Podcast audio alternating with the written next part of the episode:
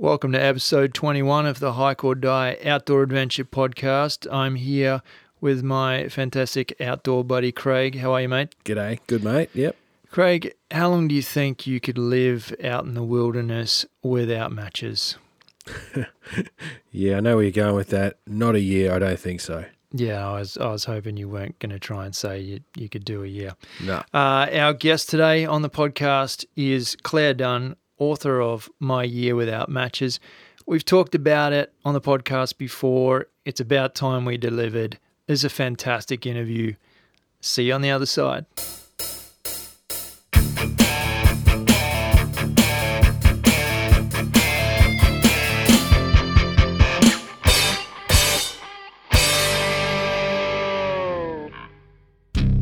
Thank you, as always, to our regular podcast sponsors for their support. Topo Maps Plus, a phone application that allows you to view topographical maps, track your location, even without cell phone coverage. Go deeper into the backcountry. Rheos floating polarized sunglasses with 100% UV protection for the love of water. Bluey Merino, Australian superfine merino wool base, mid, and top layer garments. Where our story ends, yours is just beginning. Caribee, one of Australia's leading backpack, travel, and outdoor brands. They supply us with dry bags, waterproof day packs, and expedition bags. Supporting our sponsors allows us to continue to produce this podcast, so please jump online and check out what they have to offer. Uh, welcome back, guys. Thanks for joining us again. Craig, how are you, mate? Yeah, good, good, mate. I'm really good. Thanks. How are you doing? Um, pretty good. I've been keeping very, very busy. What about yourself? Yes, really busy. Busy, busy in the office. I'm afraid. So I am. Yeah, really glad that we've just had a, a really decent chat with Claire about getting outdoors and embracing the wild. So yeah, I'm feeling. I'm feeling good. Yeah, it was a, it was a fantastic chat. Uh, but unfortunately, you have to listen to us for a while before you get to that gold. hey, Craig, our little baby is 21 today. Oh, that's good. 21. That's great. 21th episode. Twenty one. This is the 21st episode, uh, which is pretty huge for us. Um, I'm pretty happy with that, mate. Yourself? Oh, I can't believe it. Yeah, it's good, isn't it? Last year we pumped out 10 So episodes. ten last year, and so obviously eleven. This is number 11. For and this year. we're going for gold. We still will be giving you one more as a very, very sweet and uh, generous Christmas gift to you all. That's my word. If um if we don't get that one out, I'll regret that saying that. You will. You will, Santa. Yes. yes, I will. Santa did not come. Uh, I've been um, doing a fair bit of woodwork, um, finishing up a workbench I made. Um, oh, I'm making a, uh, well, installing an outdoor bath and shower. Oh no. It's summer here, just for you guys um, on the other side of the world. And I always find myself doing work in the garden or cutting down trees or whatever, and then, um, you know, having nowhere to kind of wash off. So that, that'll be um, pretty um, good for the neighbours too. You love getting nude in the backyard. Yeah, don't mind it. Don't mind it at all. It's all good. uh, I got a few axes to restore, so um, I got to get the workbench done just so I got a bit more space. And I've been building an attic now. Going back to my earlier comment about it being really hot, it's the stupidest time to build an attic, In the roof. but it just happened to work out like that. Um, so I got to deal with it. I just go up really early in the morning and do about an hour and a half, and then I'm I'm toasted, quite literally, Yeah. and I get out of there. But it's going well. It's going to be my pleasure room. so to speak. It's going to be full of all my hiking gear and Okay. everything. All right. It's going to be legit. You'll see pictures. You'll Is, see is video. that legit what it's for? You've been talking about this. Yeah, uh, no, That's where you're going to. Oh, absolutely. Yeah. There'll be a few Yeah. other things up there, like the Christmas tree that you only use once a year. um, maybe a few files and stuff like that. But predominantly, no, it'll be um, a pretty well organized um, hiking gear little sanctuary up there. That's good. Um, because it just takes up too much room in the house, and I don't like to put it in the shed because of, um, you know, every time you pull it out, it'll be full of gecko crap. Mm. Um, so yeah, I want to avoid that. So I'm building a proper room upstairs, which is pretty rare. I mean, for Australians to even have an attic, it's pretty rare. But it seems like the pretty much an in thing in the states. Oh, yeah, I'm jealous. I've always wanted. I had, had a, a manhole occasionally, like in another house that, you know, we did used to stuff some stuff up there, but having a proper Yeah, this has got pull down steps and everything. with a little room up there. Yeah, yeah. It's, oh, it's not little, man. It's bigger than this It's big. studio. Yeah. yeah. Oh, You- nice. You, can't stand up in it, but it's bigger. It's got a bigger Yeah. floor space than this. Oh, that makes sense. Perfect Yeah. sense, man. Why I'll not? take I'll, when I finally get it done. It'll probably take me a few more months to get um, electricity put up there, and um, I'm insulating it as well, so it won't get affected by the heat. So all the hiking gear is safe. And I've been working on the solo hiking video from that last hike that I did, and that's actually almost finished, like real close. Just doing final tweaks on it, and I'll get it out there. That'll be another fantastic Christmas gift for y'alls. Hey, I did uh, watch your video. Oh, did you? Yeah. God, thanks very much. Yeah. No, it was good. Um, the dungeon. Yeah. The dungeon, yeah, yeah, yeah. Looked like you were working hard, mate. Really. I was actually working hard. I was just thinking today that um, well, I haven't been back there since, and I've only done a bit of running locally, and I don't think I'll be able to pull off that time unless I get back there. And it's just too hot, man. It's just too hot. is It's crazy hot. stupidly hot. I, I'd have to be up there at sort of 4 a.m. starting my run, but still the the humidity's up um, by five five thirty, and I'd still be in the midst of it. so hot, and the country's still on fire. Yeah, well, quite literally. Yep. As you um, sent me a warning text yesterday saying that Yeah. just down the road there was a fire from my house. Yeah, it's a pretty pretty awful year for, you know, summer weather, eh? Yeah, no, it's not good at all. We just had some nice rain, but it's not it's not enough. On to happier things, mate. News. Yep. Have you seen the uh, Cybertruck? Yes, I have. Do you like it? I thought I thought you would. I I absolutely loved the launch. I'm sure everyone's talking about it. That the the glass broke. Yeah, I, I thought they handled that pretty well. Um, uh, what surprised me was that they didn't actually test that before. Because the guy even says, Are you sure? And he goes, Yeah, yeah, go for it. for those of you who haven't seen it, they. I was impressed when they hit that door with that. what was it, a hammer or a bat Yeah. or something? Yeah, big sledgehammer. Holy heck, man. And it didn't do anything. So Tesla have released a truck, and it looks awesome. Yeah, it's, it says here it's um, it's kind of like uh when you have a look at it in parts, it's like a, a utility vehicle. Like uh we call it a Ute over there. It's almost like a pickup truck, um, and I don't know if that's a completely separate version of it, but there it is. Yeah. yeah, so that's got the tailgate, and then there's even a um, uh, that no, not that one. There's even a kind of a camping version. Have you seen that? No, I haven't. Haven't you? I haven't seen half this the- stuff you're showing me. That's cool. Yeah, look at that. Wow. Yeah. Right. Yeah, exactly. So you can um, pop the back up, and you've got What? you can sleep in the back there with a little netting and No, I only watched like a five that. five minute pull out kitchen. video of the the highlights. That's pretty cool, eh? That's cool. Um, okay, here's where it gets really cool. Think about your current car, your Jeep. Mm, mm. Um, single motor rear wheel drive only. Yep. Zero to 60 miles per hour, so zero to 100, Yeah. under 6.5 seconds. Oh, really? Yeah. That's, That- so that's fast. good, isn't it? Right? That's real good. That's stupidly good. If you've got the dual motor all wheel drive, Mm. that drops to under 4.5 seconds. Right. If you've got the tri motor all wheel drive, under 2.9 seconds. What? I reckon That's a rocket. that some people would pass out or throw up at doing that speed. Like, imagine the G forces in that. That is so fast. I know.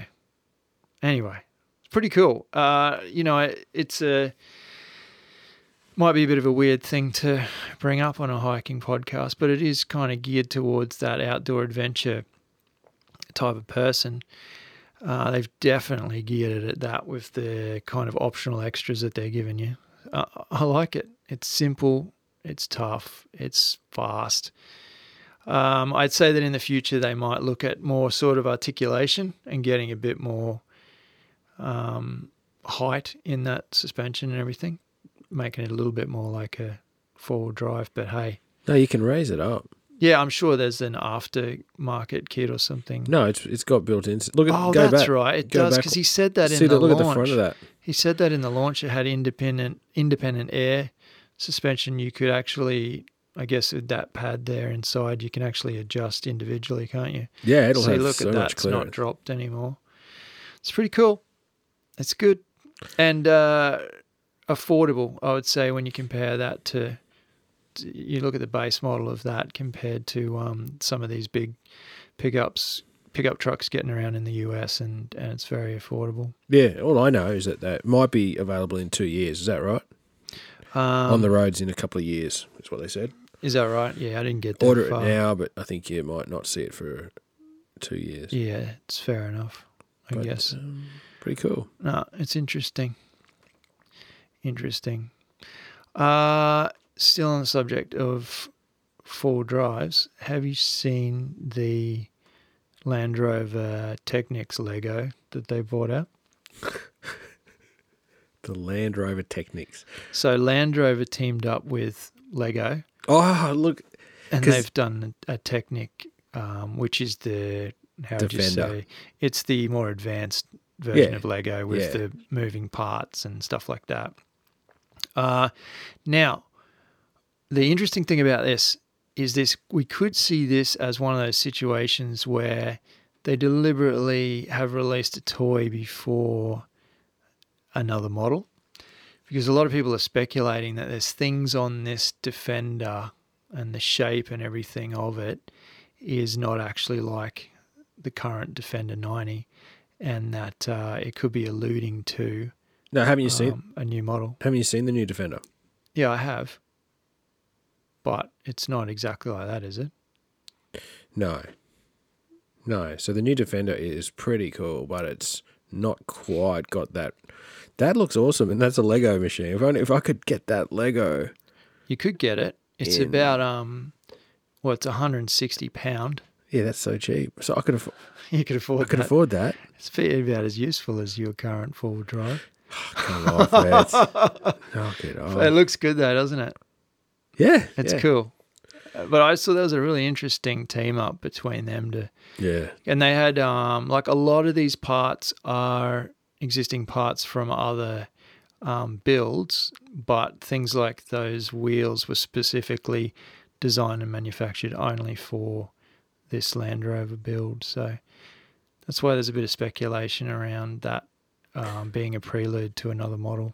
yeah. They might bring out like a an amped up version of the Mm. new Defender. Is that what you're getting at? That's yes, cool. yes, yeah, yes, yeah. yes, exactly. Yeah. Cool. Um, I thought that was pretty cool. Oh, do you know what a Rakali is? Rakali, Rakali? I'd never heard of it before. It's obviously a, Doubt it. it's a, it must be some kind of a formal name for a um, uh, native Australian water rat. It's a pretty big kind of um, Oh, rat thing. See that? oh yeah. Yeah.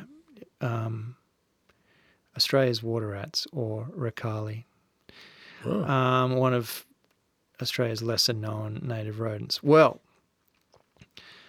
listen to this for a headline Fight to the Death. Image of platypus and Rakali stouse. Stoush.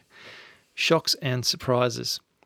This lady happened to be watching this platypus, and what happens is these water rats and platypus sometimes either share um, dens, not simultaneously, but at different times throughout the year. but they'll also be territorial. So, especially the platypus, so they'll fight for their dens. Mm-hmm. And everyone kind of thinks as uh, the platypus is this um, cute and cuddly little thing, but Yeah. this um, photograph that she got and she witnessed this whole situation was this platypus. They started fighting and this platypus ultimately the platypus won trapping the rakali underwater for 10 minutes after which it ceased to struggle and died. The, pat- the platypus then returned to its burrow.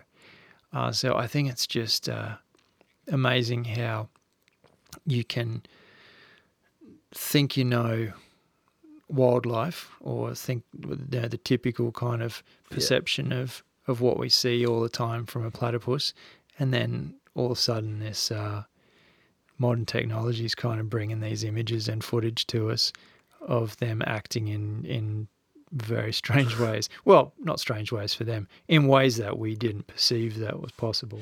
Yeah, that changes the game a bit, eh? It's pretty cool, eh? I mean, not cool for the Rakali. but yeah, it was a fight um, outside the entrance of a burrow. Platypus have got talons talons on them that can probably They've got kind of claws on their webbed. It's, it says here that it um, was forcefully clutching it with its hind legs. Really Um, only the male has the the poison uh, barbs, though, isn't it? right. Yeah, because at first she thought that it might have been a a male um, poisoning it. Mm. That's another thing that people, a lot of people don't know, is that they have these poison barbs. Yeah, true. Um, yeah, really interesting. Anyway, what the Rakali was famous for, and this, when I looked up Rakali, so this water rat was, this is one of those evolutionary things. So uh, in Australia, we have something called a cane toad, which was, long story short, it's an introduced species. We had uh, sugarcane was a massive crop uh, a long time ago in Australia. It was a massive crop, and they accidentally, uh, in bringing you know, not quarantining things properly, uh, we accidentally brought in this thing called a cane bug, which was because the cane bug was introduced as well, wasn't it? Like Yeah. it- it's not native. So this bug was just tearing through and destroying all these crops. So they had this fantastic idea that they would bring these toads over to Australia and release them, and that release them in the cane fields, and the toads would eat all the cane bugs, and everyone would live happier ever after, happily ever after, rather. But what happened was the cane toads realized that there were so many other things worth eating and so much easier prey than the cane bugs that they and they breed at a ridiculously alarming rate. Mm. So getting back to my point is a lot of native animals um, were dying because they were coming into contact with these uh, toads that have poisonous glands on their back, poisonous skin. Um, only just recently have we started to see crows um, are starting to be smart enough to, to to flip them over and eat them from the underside. Have you seen instances of that? Yeah, I know what you're talking about. Yeah. So they've basically gone, okay, um, that's not working. Everyone's dying when they try and pick up a toad or Yeah. eat it from the back. So they've worked out a way of flipping it over. A very similar thing happened with the Rakali, and I remembered that um, when I when I looked at this. But um, there's even footage there of this water rat is basically adapted as well and realized that there's really good eating in these toads and they're plentiful if you just flip them over and eat them from the underside you can actually consume the meat without um, now humans do not try this. Do not try this. You will die. But uh, the, There's no these animals are, are are getting away with it. And i think that's awesome because what it means is it's actually a very very slim chance that natives might start to work out how to deal with these uh, and use them as a food source. The more they use them as a food source, the more they wipe them out. yeah, that'd be good. It They- helps anyway. Yeah, they're a pest. All right, on to a uh, feel good story. Listen to this uh, headline, Craig. It says it all. This 89 year old grandma and her grandson are visiting all of the national parks, and they're about to start the final stretch. Oh, There's a great picture here of um, oh cool. what's his name? Does it say his name? Brad. Brad and his grandmother, Joy. Look at her. Yeah. She looks fit as a fiddle. She's very small, fit as a fiddle. And it says in the article that he knew, so Brad, the grandson, knew that his, his grandmother had regrets about not traveling more uh, throughout her life. And after he hiked the Appalachian Trail, his grandmother was really, um, you know, expressed some interest in it and said, "Oh, I would love to have um, tried camping too." Um, and so Brad basically decided to to start talking to her about starting to hit up some trails, and they've um, they got stuck into it. That's good. So she's seen. So today she's 89 years old and she's seen 49 national parks. That's every single one in the lower 48. Um, she and Brad have seen elk, humpback whales, grizzlies, and moose, her favorite animal, uh, the humble prairie dog. And they're not done yet. In December, they plan to hit the road again with the goal of ticking off Alaska and Hawaii's parks. Hey, that's um, that's very similar to that story in the last podcast, except that lady was bagging the peaks as well. These guys are visiting the parks. Yeah, yeah, yeah. Yeah, that's fantastic. That's just awesome. I just That is a good news story, mate. I- yeah, I love the. Grandma says that her grandson is her best friend and my buddy. Oh, sweet. She hopes that her journey will inspire older people, encouraging them to travel. Treasures are hidden in these parks. Every park is different, and every park has a different treasure. Never wait to do tomorrow what you can do today. Good on you, Grandma. That's really good advice. That's cool. I love that story. Yeah. Good on you, mate. That's that is cool. Gear talk, mate. All right. Let's keep it moving. Keep it Keep it moving. What would you say if I said marshmallow crossbow? Look at that beast. Oh. Jeez. I don't know what the practical implications of it are. I just think it's really fun. Oh, I see. Yeah. So you stick a marshmallow in this crossbow and uh, it's got a little wooden trigger and it fires it out.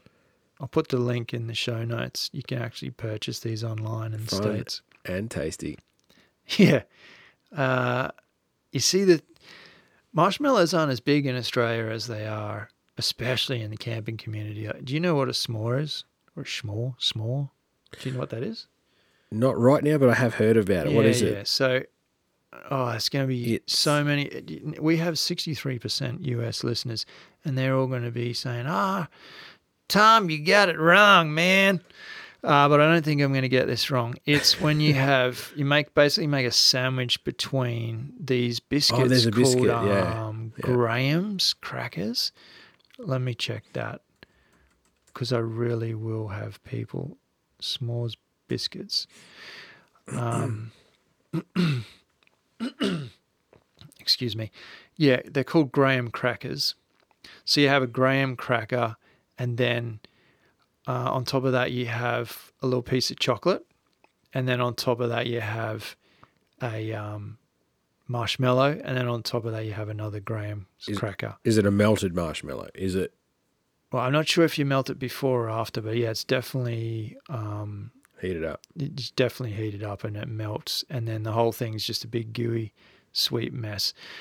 But I think those graham crackers are kind of the consistency of those, uh, you know, those digestives biscuits, those wheat, sweet wheat kind of biscuits. Uh, I think it's similar to that. like an arrowroot sort of. in that ballpark. Yeah. Yeah, yeah. Cool. yeah. It's somewhere in that ballpark. Similar.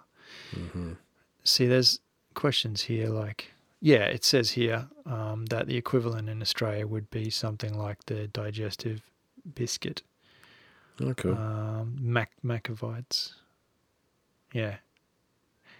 Anyway, back to my point. Uh, I think you could kind of, there's more chance of people firing marshmallows around campsites in the US. in the US, yeah. Especially because they've got more relaxed gun laws as well. Yeah, for sure. As a joke. uh, yeah, you could. They shoots up to sixty foot, I believe. So you could have a mate um, sixty foot away, sixty feet away, with his mouth open and play little games like try and get the marshmallow in his mouth. Oh, yeah, in the cup. Yep. Yep. Good fun. Oh, I want one. You'll also want one of these DMOS shovels. Uh, DMOS Collective make these. Look at this badass shovel. He's there's a video. He's smashed a log with it. He's hitting snow off the roof. He's digging snow. He's hitting ice. He's got coals in a fire pit. Yep. Yeah, but the cool splitting, thing about splitting wood with that. well, I don't think that's his primary purpose, but it did it so that um, I'll show you the Alpha co- collection. That's what it looks like. It folds up. All right. Yeah, cool. Excuse me. Folds up in this really small package, and I watched the video today. I have heard of them before, uh, but they just popped up in when I was doing a bit of research, and I thought, ah, that's pretty cool. So it's made of all this kick-ass sort of, um, you know, in the video they talk about airplane grade, oh yeah, aircraft grade aluminium, and all this sort of stuff, and it's got an extendable handle and it basically becomes a really kick-ass snow shovel, which I thought was timely for our friends in the states at the moment.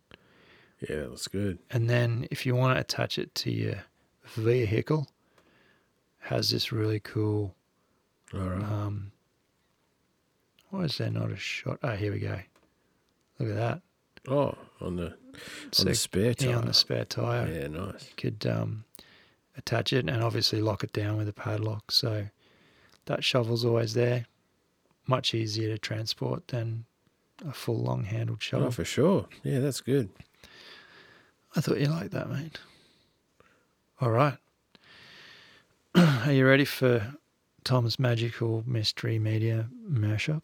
I'm I feel always- like you should. I was going to mention it in the last episode. I think you should get the banjo out or something and play play some banjo, man. right now. Yeah, just as the Oh, yeah. intro. Should Oh, do that? yeah, of course. got, he's got beer. He's got banjos. oh, while, while Craig's tuning that up, I'll start anyway. Um, oh, that sweet sound of the banjo. Welcome to Tom's Magical Media Mashup with your guest Tom. Yeehaw!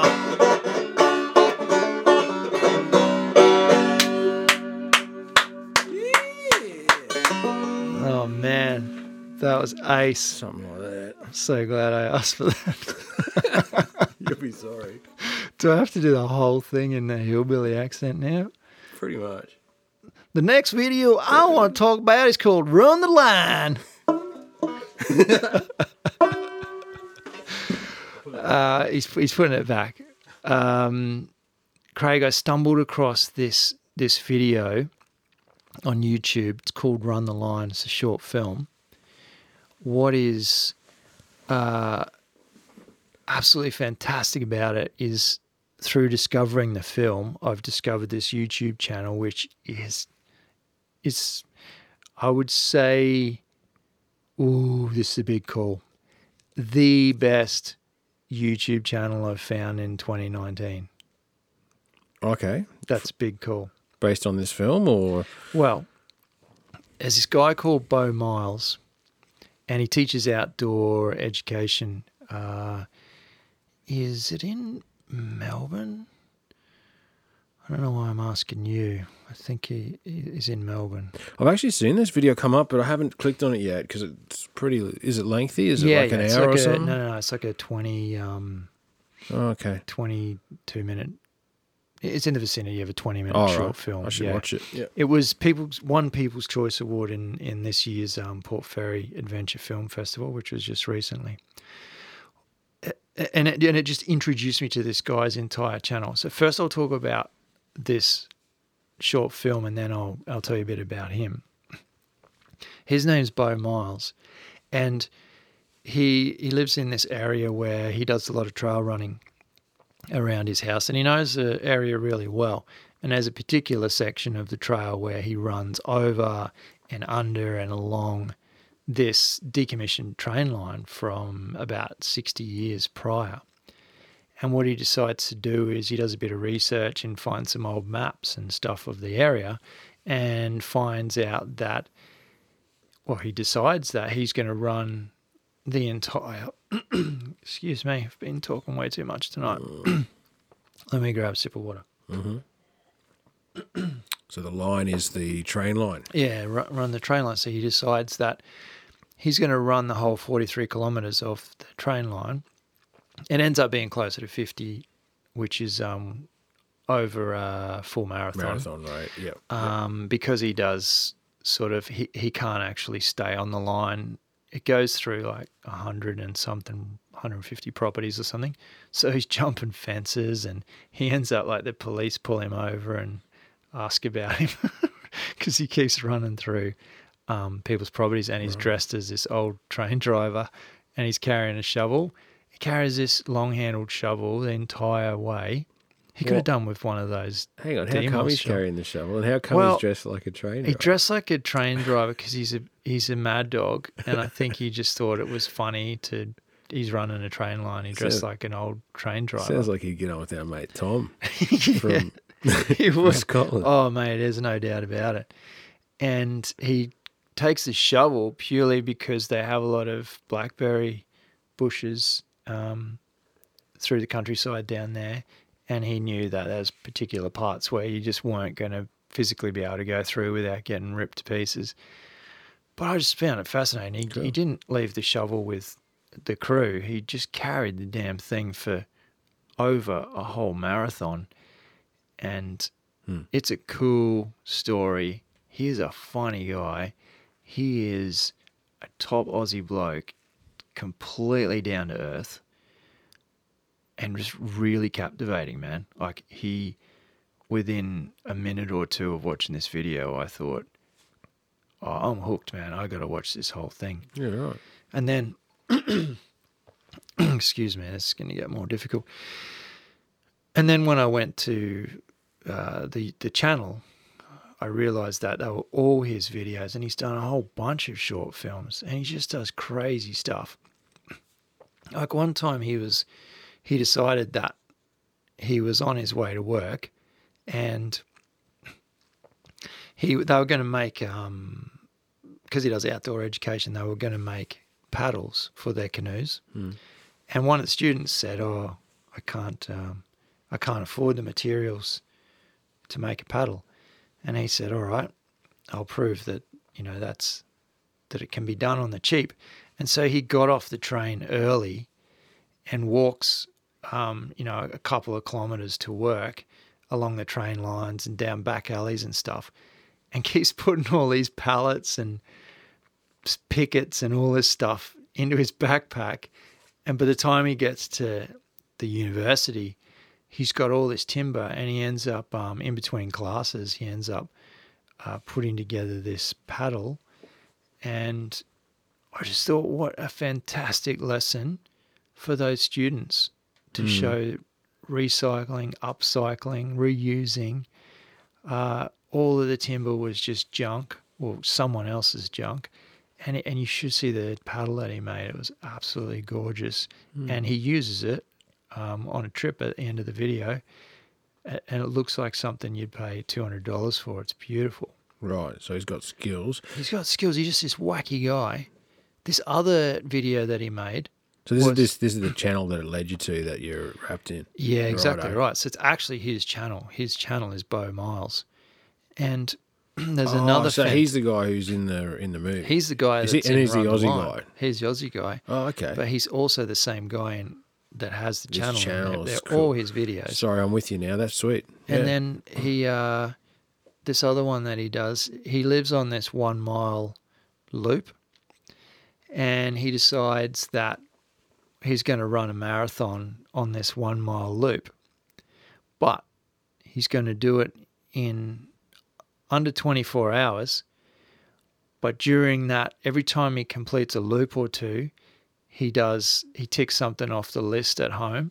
So he writes this massive list of chores, and in the time that every time he comes back from the loop, he has time to work on a project, and then get out of his overalls or back into his shoes, and then off he goes again.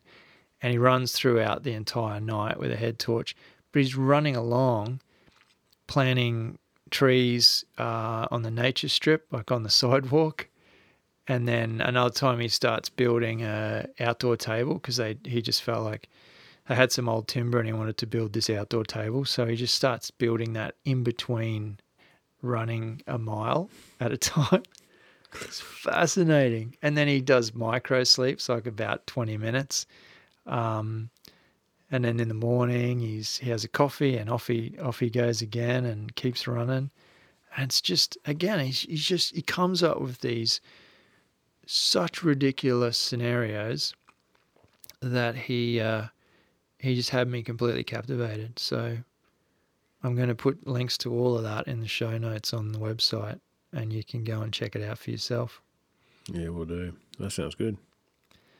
Uh, another video I stumbled across was um, check out this little cabin. this guy is an ex snowboarder, um, pro snowboarder called, some people might know him, Michael Basich. And he bought this land on top of this mountain and he decided that he was going to build a cabin there so that he could snowboard basically straight out of his front door in the winter. And all of these rocks. So this video is mm. about him and how he built it and all the features of his house. But all these rocks were on the property, and he split them up and carried them around, and and then all the timber he's bought in, and he's built this tiny house around it with a little loft, and it's absolutely Yeah, it gorgeous. good. It's absolutely fantastic. And uh, again, sure, it's not hiking related, but it's certainly, uh, Oh, if you don't know by now, this is not just a hiking podcast, despite the name. mate, it's um, yeah, that looks like a wild place to Yeah, be. It's pretty cool. And the video's put together really nicely to kind of show um, his thought process and his design process. And again, just another really cool short film about someone living out in the wilderness, which is what I love. yeah, projects like that that are so remote would be so difficult. And so uh, organic, the way that he's used those materials from the block. Because it's kind of got to be, you know, and that's Yeah. what drives it to be like that. and and the w- things he talks about, like he's designed the front's all glass, and the sun comes in in the morning and heats up all the rocks inside, and then as the sun moves over the house throughout the day, those rocks um, radiate heat back in. Uh, and he also speaks about things like when he's out there, he does have a small amount of solar panels, and he lives based on you know if the sun goes down, he goes to bed uh, because it's it's conserving energy um, through those shorter winter days, and he's not staying up late utilizing all the electricity. He just kind of goes more with with uh, you know nature's kind of plan. Yeah, right. It's good. It's good. It's more than just a little house video. Uh, last one I got for you today is this one just popped up in my feed, and it was called "14 Ways to Start a Fire Without with No Matches or Lighters." I thought that was uh, uncanny that that popped up a couple of days ago, considering that this episode is um, my year without matches. And I won't go through everything that he uses, but I will put the link to the video because he does he does some of the ones we already know about, but then he does some really interesting ones. He does ones that are I just had no idea that you could generate um, fire in certain ways. Uh, he does the fire piston. He does um, obviously he does ferro rod. He does several different versions of. So he'll do the bow drill, and then he'll do the fire saw, which is two pieces of bamboo, and you're rubbing the bamboo. With a bit of string. No, no, you've basically got two pieces of bamboo, and you're rubbing them perpendicular, and you're cutting into one of the domed pieces of bamboo, and the ember eventually falls through onto some uh, stuff that you have underneath. With bamboo. So that's what I'm interested in when you talk about these techniques. Does he get into the the different like the types of timber to use? Uh, he does, yeah, he does touch a little bit on it. Which is specific to the region that you're in. It, it is so- specific, but the good thing is he does name, uh, he does name trees. in Queensland. No, Where, where's no, this no, no, no, His this is a US video. Yeah, so we might have them trees. Yeah, well, he still says things like pines and stuff like that, and we do have Yeah, um, versions of pines. yeah, But he also says, and I think this is the important part, the the type of timber that you have as the board, if you're doing the bow drill or yeah. even the hand drill, the board has to be a different timber. So the board needs to be a hardwood, I believe. The spindle, the bit that spins, has to be a softer wood like pine or something. Uh, you can't have two hardwoods or it'll just get slick and start that squealing, screeching sound because they'll just burn, heat up, and then harden the tip. So you do need that softer timber that grinds and actually starts to produce dust. yeah. He does touch on that a little bit. Yeah. Then he does a few weird and wonderful ones that I've I've never seen before, and and he does a few kind of ones that aren't specifically to uh, geared towards bushcraft. Um, he does one that I've um, been really conscious of. I use a lot of linseed oil at home in uh, my woodwork. Uh, I put that on timber all the time, and I've always known that when you are finished with a rag that's saturated in linseed oil, you, you don't just scrunch it up and throw it in the corner because it will um, self combust. Self combust. Self combust for absolutely no help whatsoever. No. Yeah, that's it. Yeah, true. And uh, so I, I don't chuck my linseed oil rags in the bin until they've sat um, outside for a day or two and just completely dried out, and all of the active ingredients are dry. Did and- you ever watch Inspector Gadget? Um, yeah, yep. Do you reckon that's what he used to write those notes on? And Oh, I then- used to, well, that used to happen too fast because this took three and a half hours to self combust in his video, I think, Ah, or right. closer to four almost. So it's on the video that it does it. Yeah, yeah, yeah. He he sets it there and he goes about doing other stuff and he just puts a time lapse Cool. camera on it and then he has it in a box right. and then you just start to see a tiny bit of smoke come out and then it just starts pouring out and then this whole box just goes up in flames. It's, it's as I say, it's not a practical method to take into the wilderness, but it's interesting to see. He does the little um, he does the little nine volt battery with uh, steel wool, like Yeah. the yeah. tutorial that I did that time on YouTube, Yeah, right. uh, which I think's really cool because it's so easy. Yeah. Yeah, and a few others. I won't ruin it all because I want you to go and watch it. But you'll definitely pick up something, and he's very honest in the time that it takes him to produce a flame, uh, and how he's going about it. And you know, there's one instance there where he completely gasses out trying to do. Um, I can't remember if it's the hand spindle, the hand drill, uh, but he just says, "Hey." I spent like three hours trying to make a flame with the other method, and now I don't have the energy to do this method. Yeah. uh, but he's honest about it, and I think that's what a lot of the survival channels and stuff aren't honest about it. They make it look like um, the person was there for three minutes and Yeah. got a fire going. Oh, nice. Well, that's a perfect segue to our guest tonight. Mhm. Uh, we have mentioned her on uh, the podcast very recently, in fact, on the last episode. Uh, she was unable to um, get together. She wasn't feeling 100%, and uh, we're, we're grateful that she's back in good health and able to talk to us tonight and gave us so much of her time and so much information and fantastic insights into what she does. She spent a year in the Australian, I'll call it wilderness. It was a controlled environment, uh, and you'll hear all about that, but that doesn't take away any of the um, hardships that she went through. So, Craig, unless you've got anything to add to that, mate, we can jump into it. No, mate, let's get straight into it. I've, uh, yeah, and really enjoyed talking to Claire, and I hope you guys uh, enjoy listening to it. All right, guys, enjoy. How you doing, Claire? Pretty well. Yeah, a little um a little tired from the end of my spring craziness. I just Yeah. got back from um guiding the Vision Quest on Monday night.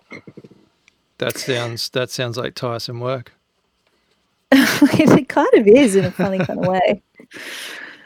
Good stuff. But it's been a very busy spring. So Yeah, that's good. I noticed I was looking at your um, all of your bookings um, today, and actually saw that you had a whole bunch you were just getting through.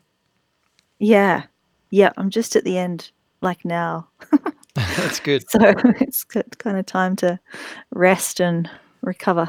That's cool. Well, um, are you feeling a lot better? Because I did. Um, our Yeah, yeah. our listeners are well versed in your name by now. I think we've mentioned you on about three really. different podcasts. Um, first time was when I discovered the book. Mm-hmm. Uh, and, and I was thinking today, I can't honestly remember how I stumbled across that. Um, but I'm glad I did because it just set off a, a really good chain of events. And then, uh, then I, as you know, I got another copy of the book for Craig's birthday, and then we did a bit of a book review on it. But we didn't go into too much detail because we by then we'd already kind of secured you as a guest, so I didn't want to give everything away. Yeah. But Well, I'm glad there's a bit of suspense. Yeah, Hopefully I yeah, live so up- you- live up to the hype. Hopefully, we do too. There's always that danger. Yeah. Uh, yeah, Claire, so I was thinking today, uh, I was writing down a few notes. Actually, I've been writing notes for a while. Um, and I didn't know how to introduce you because I don't know what your title is. I don't know how you introduce yourself now, kind of post post book, post year in the wilderness. What, what are you um, introducing yourself as these days? Oh, I don't think I have a kind of um, neat little package. Um, I guess there's a uh, there's a bit of a one-liner that says I'm a rewilding facilitator and an author and a barefoot explorer and Hmm. mentor um, and founder of Nature's Apprentice. Very good. That that'll do just fine. That'll yeah, do. that's, That's way way better than uh, anything I had. That's perfect. Uh, that's good. And uh, t- can you tell us a bit more about Nature's Apprentice? Because I find that really fascinating. Well, it was the original uh, name for my book that I wanted to call my book. Is that right? Um, yeah, it was um, Wow. kind of a, a, an old friend of mine. When I told her what I was doing, she was like, "Ah, you're going to become Nature's Apprentice." Mm. I was like, "Yeah, that's exactly what I'm going to do." That's Um, good. so I had that in my mind the whole year. It was like, I, "I'm I'm here to be Nature's Apprentice." Yeah. Um, but, but of course, I didn't know I was going to write a book until I'd finished the year. And then uh, when I told the publishers that the book was going to be called Nature's Apprentice, they had some other ideas about it. So um, then it became the business name. And um, yeah, it's it's the kind of um, foundation for the courses I run, both the rewilding and the the more kind of soul centric, nature based human development courses as well. Yep. Yeah, we'll definitely tap into that conversation a bit later on for sure. I'm keen to get a bit of information from you there. Um, I don't, I don't mind the uh, title you went with though. To be honest, I, um, I said Catchy. It's good and it and it cuts straight to the point, and I think it also opens itself to a wider demographic, the people that Yeah. perhaps don't read books like yours. Yeah. But um, that's enough to grip them. I, I, Unless they pick it up and they think that they're reading about RSVP or something. Oh, right. Yeah, that would have been a tough year, Claire. Yeah, right. a whole year without a single match. Sad state of affairs. Yeah. yeah, you didn't want to have anything about Tinder in the title either. That's did you? Yeah. my year collecting Tinder my or my. Tinder bundle. uh, uh, so what's what is life like for? Yeah, I mean, obviously we'll get to um, your adventure later on, Mm. but um, I just want to know what it's like now. What's what's your? I mean, you've just mentioned that you've got back from Yeah, what some have you been courses. doing? Yeah, what are these sorts of things? yeah. Well, I guess life for me at the moment is a is a combination of writing, trying to find time to write this second book that's underway. Oh, is this a scoop? Are you giving us a scoop? Wow. Oh, I'm not. That's a good question. Maybe think I, this am is giving you a good. scoop. I think this is pretty That's cool. cool. This was not expected. I like it. I don't even know about the book, so this is great. Yeah. Ca- Are you allowed to Okay, let tell us- anything tell slip about the book? Oh, okay. Well, um, sure. It's um, it's about exploring uh, rewilding in in the urban landscape. So, kind of um, rewilding the urban soul is the current current title. Mm. Obviously, Um, that, yeah, looking that'll at- change at the last minute, like the last one. Uh, probably. I'm even though I'm pretty pretty kind of set on this this title, no doubt it will. But yeah, exploring rewilding in a broad sense of the word in an urban context, because you know it's one thing to go out for a year and Yep.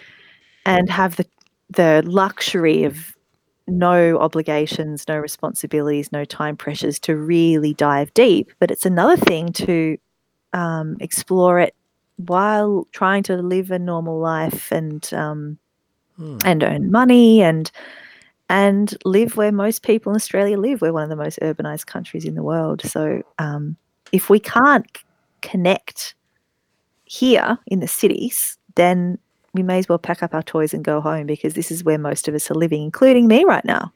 Yeah. Um, so it's exploring you kind of like not just nature connection, but ho- what's human thriving, which is really what the rewilding movement is about. Like, how do we, how do we, what are the elements that make up a good human life? Like connection to self, connection to community, and and to the wider non-human world.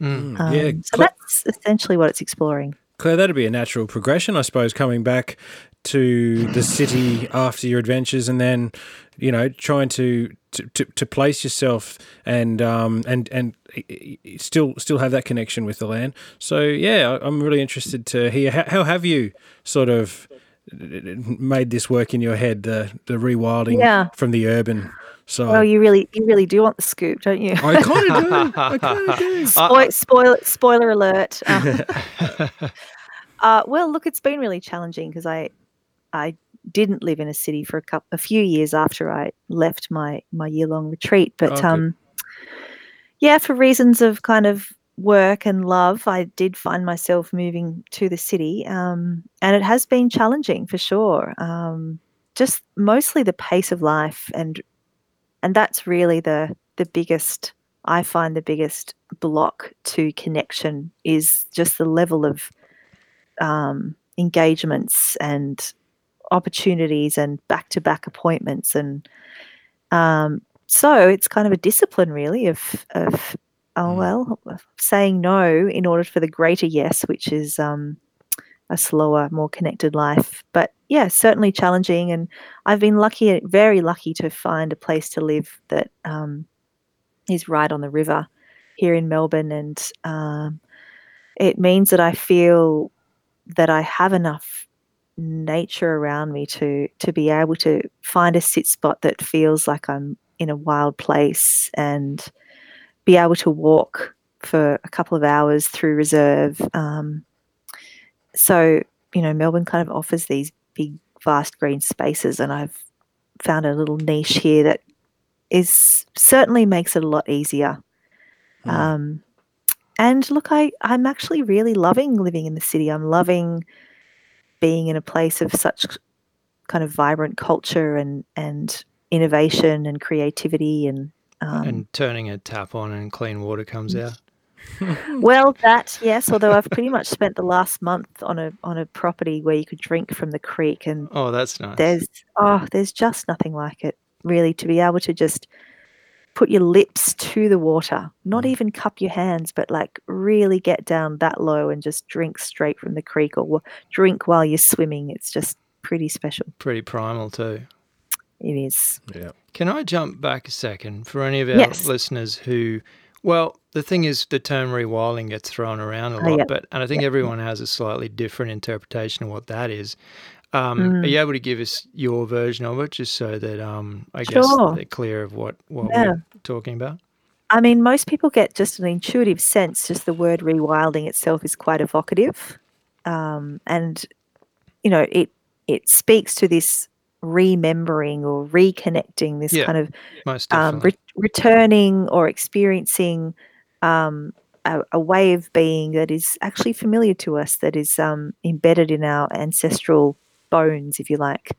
Um, it's originally a, a conservation biology um, strategy of bringing top order predators back on the landscape, like they did in places like Yellowstone National yeah, Park. I'm very familiar with that. Yeah, Yeah, incredible story of um, absolutely. Yeah, it's awesome. brought brought back the wolves and and it Mm. and it changed the entire ecosystem right down to the invertebrates in the creek. Mm. Um, but people like me have kind of adopted it as um, as a another human movement, um, a kind of like I don't know, like a neo environmentalist movement, if you like, or or um, having a fierce look at the modern human, the average modern human, and lifestyle, and like what are we what are we missing in terms of thriving? Like what what do we what could we do well with picking up from our ancestral past? Um, you know, looking at everything from what we're eating to um, how how we're moving physically on the landscape, what how our senses are kind of atrophied, um, and how connected we are essentially. Like, what kind of relationship do we have to the more than human world, which is our primary place of belonging, really? Yeah, So it's it's re-looking at at all those factors and kind of yeah, if, if you like, getting back to getting back to some kind of like primal, um, original state of belonging. yeah. Hmm. It's uh, it, it saddens me at times to think that we need to use a term like that because we've gotten to a point where we've removed ourselves so far from that Mm. environment that we now have to say, oh, everybody, we have to actively get back uh, in Mm. such a short amount of time. Uh, it's a little blip on the timeline that It we've is. just jumped from being, you know, even early settlers of Australia, fully immersed in the landscape, and uh, all of a sudden we're at desks in in uh, air conditioned bubbles. It it's it's really quite um, uh, sad. Mm. It is, yep, yep, and it's becoming clearer and clearer through all the behavioural problems and attention problems and, and kind of anxiety um, issues of kids and teenagers and um, you know the and uh, not to say the physical physical symptoms that um, are screaming out for uh, a, a really significant shift in the in our lifestyle and our values really. Yeah, it's and you see it uh, reflected in, um, you know, have you heard of the? We actually we spoke about it last episode. Have you heard of um, forest bathing that they do in Japan? I have Yeah. Yeah. Yeah, so I, I find that uh, interesting that somebody's actually said, "Oh, this is a thing now." Uh, I know it's been a Mm. thing for a long time, but this is a thing now. You've got to go back in. You've got to spend time in nature, and I think, wow, that just depresses me so much that people have to be uh, almost um, given a prescription to go and do that Right. before they'll go and, And- act on it. That's right. And in places in Europe, um, doctors are actually prescribing Yeah. kind of nature therapy. I was reading about that. It's it's Yeah. it's horrific. Uh, I mean, I'm glad that um, people are being prescribed that over a box of pills. Don't get me wrong, but it, Mhm. it does sadden me that that it has got to a point where we have to tell people you need to go take a walk. Yeah, it's and give it, giving it a kind of fancy name and and Yeah. accredited accredited courses to teach you how to kind of just hang out in the forest. Really. yeah, exactly.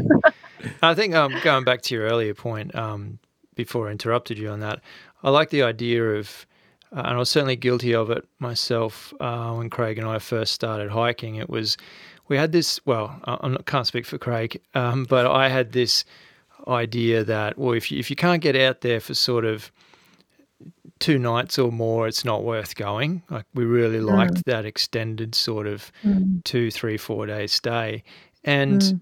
it, it, after a couple of years, I kind of realized if you keep putting all your eggs in that basket, uh, yeah. they're going to be few and far between these adventures, yes. and then yeah. you're not really getting that essence of what you're looking for because it's not yeah. enough. And not four days is not enough every four months, you know. Right. Yeah. So, no, it's true. And and look, I could go out for a two or three hour wander, just even out the back here mm. of hmm. um my little green space in Melbourne, and have a really like have a quite a significant shift in my perspective on life just from that. Yeah. Yeah. I, no, I also think it's the way you um, set that up. I, I was reading another one of your blog entries today, and I think it's the way that you approach a a situation where you approach an outing. Like I don't think you approach an outing. Put it this way, I think uh, we would say that yourself and us are sitting at opposite ends of a, of a spectrum that's essentially on the same plane, if you know what I mean. So mm. we'll go out into again, Craig. I'm speaking for you, mate. Go I, ahead, I, I hope, you know, I, I hope I'm getting this right. I think you're getting good at it. we just tend to go. excuse me. We just tend to go into the wilderness. Uh, we've got a, a, a route planned, but we don't mm-hmm. have a defined kind of uh, how would you say it? Um, spiritual or a philosophical kind of result that mm. we're trying to get out of that journey. But yep. after I get Craig lost and and the shit hits the fan and things go really bad, we tend to come out of these journeys with some kind of uh, you know fantastic revelation or mm. some bonding or some um, uh, just just something that's more than just going for a hike. But what I yep. gathered from your uh, the, the, way you approach things. It seems to me like before you step foot on the trail, um, you tend to have a something specific you're trying to achieve. Have I got that wrong, or am I half right? Um, I'm not exactly sure what you're referring to, but I guess one um, one aspect of that is is the kind of the art of wandering. Yep. Which um, which is really quite different from hiking from A to B. Absolutely. And don't get me wrong, I love a good few day hike. Oh, thank goodness, because um, you're on bloody Hike or Die podcast. All right. Just thought I'd add that in. Hey, listeners, she doesn't like hiking. love a good hike. And what I love even more is a good long wander. Yeah. Um, it's, you know, setting setting off uh, without a destination in mind or ideally without a time or destination. Mm-hmm. Um, kind of on the micro or the macro level and that's where consciousness really shifts. That's where I really feel a shift in my state of mind because I'm I have to be so aware of my surroundings. I'm taking cues from the landscape. Um, and I'm following curiosity or I'm following um, an element of surprise or or wonder. Um, and it takes me to all sorts of different experiences or connections with plants and animals and the land landforms that you know going on a trail doesn't allow for because it's it's still kind of in that often in that linear mind. I find I'm often more in my mind, my thoughts when I'm on a set trail because it's all mapped out for me. Where yeah. when I'm with a, on a wander, then my senses really come alive. Yeah, yeah, we d- I definitely 100 percent agree with that. And it, there are times where uh, I'm fortunate enough to uh, wander around and not have a time schedule and mm. pretty much just be judged by, well, I want to get back to the tent or the hmm. campsite mm. or the cabin roughly on dusk, but this whole afternoon is is my own. I think it's mm. a hmm. nice place to be. Yeah. Yeah, absolutely. Yeah. Yeah. Yeah, and so I guess if you've got a space that you can just just wander and not have that sort of marching, hiking approach, um, yeah, Mhm. you can you can achieve that. And most, mo a lot of our listeners live in the city. I, I mean, we, a lot we all do, um, and you've got to make time for that. And I, I love how you call it discipline too, because I'm sure it is a bit of discipline too. Yeah, I like that. to make that happen. Well, it's like it's like a practice, you know. It's like Yeah. like a meditation practice, for instance. Yeah, like it's easy to to let those things slide because there's always something else on the to do list. Hmm. Absolutely. But just that feeling when I like shut the laptop or put down the cleaning or whatever I'm doing, and just head out without my phone, without a watch, Yeah. and just head out onto the land here. Oh, Mhm. such a joyful feeling, such relief. Yeah, uh, that's uh, uh, something I think is. Uh, yeah, I, I like that, Craig. I like that you picked up that word discipline. It's just like doing exercise or something. And and Claire, you just pointed out a good thing that that there's always something on that to do list. And I think Hmm. we would tend to prioritize going for a walk, and it would keep getting bumped down the list, bumped down the list. Mm. And yeah, oh, I didn't do it again today. I'll move it to tomorrow's to do. And I didn't do it the next day. And I keep bumping it because it's not as important. But I think uh, the long term effects of that are significantly more important than, uh, you know, watching a YouTube clip. and, and I'll be the first to admit that I, I don't do a lot of that sort of, as you You say, should, Craig. It's I good that you're being honest I'm for a very change. honest. I don't do bringing that. out a lot of honesty here, Claire. yeah, but, but like there's a high degree of authenticity here. I'm, I'm detecting. That. He's got a beer in his hand. Don't no, get no, too no, no. authentic. Don't- not too authentic. There- There's that, you know, you got to achieve that. I go out for fitness for a run or whatever, or I go for Mm. a, an overnight hike where I'm on my own and I'm I'm focused on on some sort of success in that and not just letting it be peaceful. So I I, I respect that. I haven't looked at it like that, and I, I I can see how coming back to where you're at at the moment, you're trying to deal with finding that place um, in the urban society. I like it. Yeah. Mm. And I, I kind of, I mean, I'm sure we're going to talk a little bit about your book, but for me, I did, I did find a lot of of, of it was uh, there was a strong drive in there. You were driven for success a lot in what I was reading. That you'd put a fair bit of pressure on yourself, even though you're Yeah, talking you got now. a hard head, Claire. Yeah, Yeah, you're a glutton for punishment. yeah, you I you- like that. you went I, I, I'm pretty determined when, Yes. when Oh, something really? really presents a challenge that I'm engaged in. Yeah, Yeah. you're, talk, you're talking about this meandering sort of strolling through the wilderness right now, but I could imagine that you were very focused on on what you were doing. And Well, um, I, I was, but you know, some of the focus was like, right, I'm going to wander all day. I'm going to wander for two days. You know, like there was a lot of spacious time. yeah, Before I jumped into to your adventure, let's just call it an adventure, uh, to put a label on it. Can we go back to what life was like for you before that year? I know you, you touch on that pretty heavily in the book, but uh, whilst I was reading the book, I was thinking of so many things I wanted to ask you. Um, but obviously you can't in book form. But hey, I've got the author here, so I'm lucky. right. Well, I mean, life was pretty good.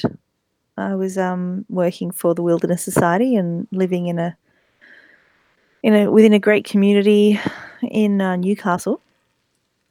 Um, but I'd also started to to feel quite a strong um, calling. I guess is a appropriate word for it. A calling to explore the mysteries of nature and psyche Mhm. um, being called to solitude and um, also started studying wilderness survival skills and um, yeah, and kind of shamanic practice. And both of those aspects really appealed to me. What made you start in even investigating that? What made you even pick up a a book or have an interest in the survival skills? Well, Yeah, I mean, it wasn't a big leap, I guess. It was, um, I got an email talking about this course called Nature Philosophy that talked about bushcraft and, and kind of expanded awareness and, you know, uh, like both the physical and the spiritual side of the whole idea of kind of nature connection, I guess, and being being in the in the bush. And it was just an immediate yes. You know, I, I needed to to kind of get back to the the the first love, really, which was always nature that drew me into conservation work. But then it quickly turns into political wrangling rather than bush time. Yeah, some of the the kind of scenes that you paint of you in a in a you know a, a little office with just surrounded by paperwork and Mm. emails and phones. It, Mm. it would. Um, I really, I love the way that you painted that picture because it, it was, it was almost again. I'd, I'd have to say, it was almost sad like, reading that part, and and in a way, kind of, I feel that a little bit myself, and it was, yeah, it was sad to hear you talk about how you had this realization that sitting in that office sending emails and is not really getting out and actually um, fighting for your cause like you once thought it might have been. Yeah, yeah, definitely. It um, quickly turns into um, yeah, into office-based conservation work rather than being out there, which is what drew me drew me to it in the first place. So yeah, it was it was quite a strong calling to to kind of leave that world behind and discover these other um, parts of myself and explore a more immediate, visceral, intimate connection with nature. hmm Hmm. Do you find that uh, your uh, friends were were you know predominantly kind of uh, thought you were very odd, or what were their kind of reactions to you saying, "Hey, there's this sort of thing I want to get into," or do you already have friends that were Yeah, look, it wasn't that way? really that big a leap. It was what was hard was moving away from activism Mhm. um, because that was my tribe.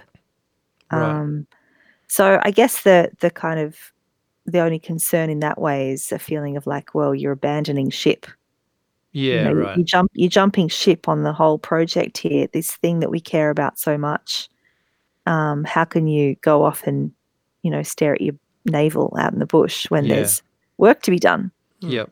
um, we were all nature lovers, so they kind of understood the the um, the draw in that way. But yeah, certainly I, I felt some level of guilt for jumping ship.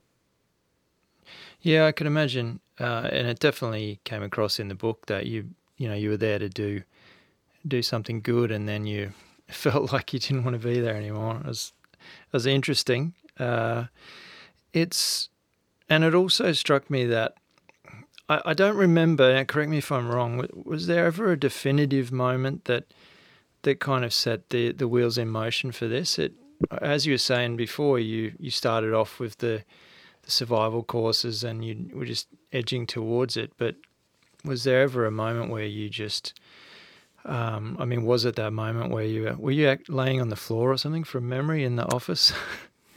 Look- Oh, right. There there was there was a series of moments, but the one I write about is um when I've just finished a kind of political action and the media's trying to call me That's and I That's and right. I'm just laying on the floor thinking, nope, just not going to take that call. um, and and realizing I was pretty burnt out. yeah.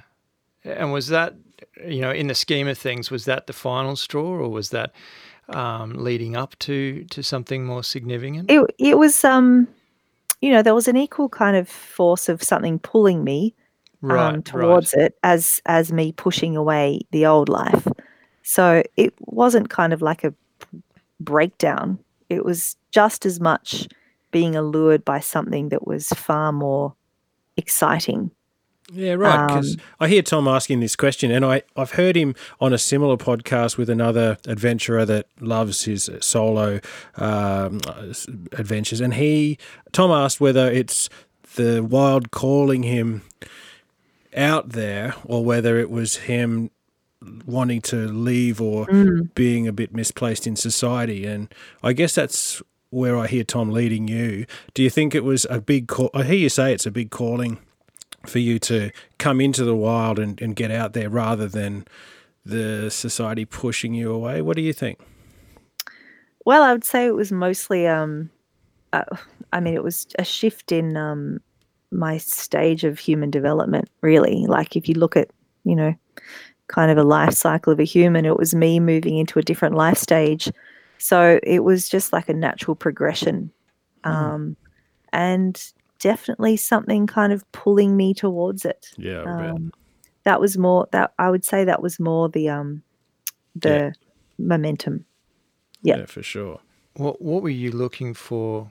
Was there something specifically that you at that time? So, uh, you know, before signing up for this, was there something that you thought you were looking for? But perhaps that's not what you achieved in the end. But uh, did you actually know what you were setting out to do? Look, what I was passionate about was um, experimenting with much deeper states of of awareness and um, and just this experiment of what what would it be like to really put myself in a situation where I was reliant on my own wits, on my own skill, Hmm. um, on my awareness, and and how would I deal with boredom or solitude or um, I wanted something to really challenge me. I mean, in hindsight and in the big picture, what I was really doing was this kind of self initiation from an a- adolescence in a way, even though I was 30, but most people never really grow out of adolescence.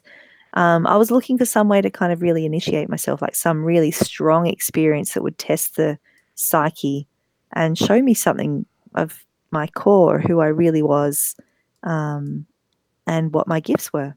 And uh, that couldn't have been maybe something a little more uh, palatable, like a, a week in the bush or two weeks. Um, yeah, I mean, no, for me, it ne- needed to be longer, and I, I don't think, I don't think initiation really happens in a short space of time. I think Yeah. it happens over a period of time. That really. the guy that um Craig was was um alluding to um in a previous podcast said that he goes on adventures anywhere from 70 to 85 days um hiking. Mm, and he says that it takes 3 weeks to sink in that he's actually out there alone. And uh you know I I I think I sometimes I think after a six, seven, eight day hike that I'm I'm out there and uh, everything's cool and I'm I'm alone and everything. But then I realize once I get back that I acclimatize so quickly back into life uh, with all my bad habits that I realized that yeah, that probably wasn't enough time away. yeah, yeah, yeah. It takes a while to um, to kind of slow down and drop in and really start listening.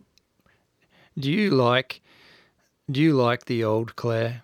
I mean, do you do you think that she's a person that you've grown away from so far that you you wouldn't want to be that person again? Like, what's your relationship with thinking of yourself as a person before this experience? Well, that's an interesting question. Well, um, it certainly grew me up, I would say, or it, it certainly catalyzed quite a growth period. Um, so, aspects of myself back then, I'm really glad that I have, um, for the most part, kind of moved on from, like being such a high achiever, maybe perfectionist hmm um, being quite harsh on myself and others at times. Yeah. Um, yeah, I just feel much more kind of loose and comfortable in my own skin and um, trusting of life, trusting of life's unfolding. And, and yeah, I guess I feel like there's a wisdom there now that there wasn't so strongly. Yeah, definitely feels like kind of adolescence versus adulthood in a broad sense of the word. Yeah. Um, but sure, I appreciate that young woman's passion and determination that got her out there in the first place and that wrote a book and um, you know takes takes a lot. I appreciate her courage. Totally. Well, that's well, a- she got you where you are. So Yeah, she did. good on she you. did. via a true initiation, as it sounds, and I think that's exactly what it was. I for was you. just about to say trial by fire, but it wasn't really trial by fire. It was tr- Not a trial start. without fire. at the start. Well, it, you, I think trial by fire, with or without fire, is a really good way to describe it. yeah, I I think it's a perfect segue now to actually, um, if you don't mind, just laying out uh, what it was that you embarked on and, and what sort of things that that uh, that included, if you don't mind. Uh, sure. Yep. Um,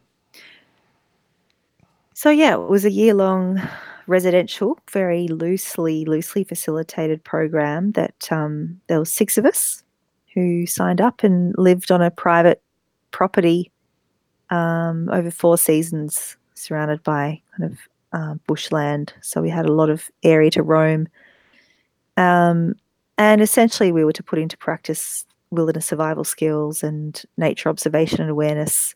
We had some teachers come in and um, teach us various skills and practices, and then um, it was kind of a choose your own adventure. So building our own shelters was the, was the start, which was quite a um, challenge in itself. and then it was really up to us how we spent that year. Yeah, it it was. I really liked when the uh, when the teachers came because the uh, and let me just get it straight. And I've said this. I'm not just saying this to you. I've said this to um, to to listeners before.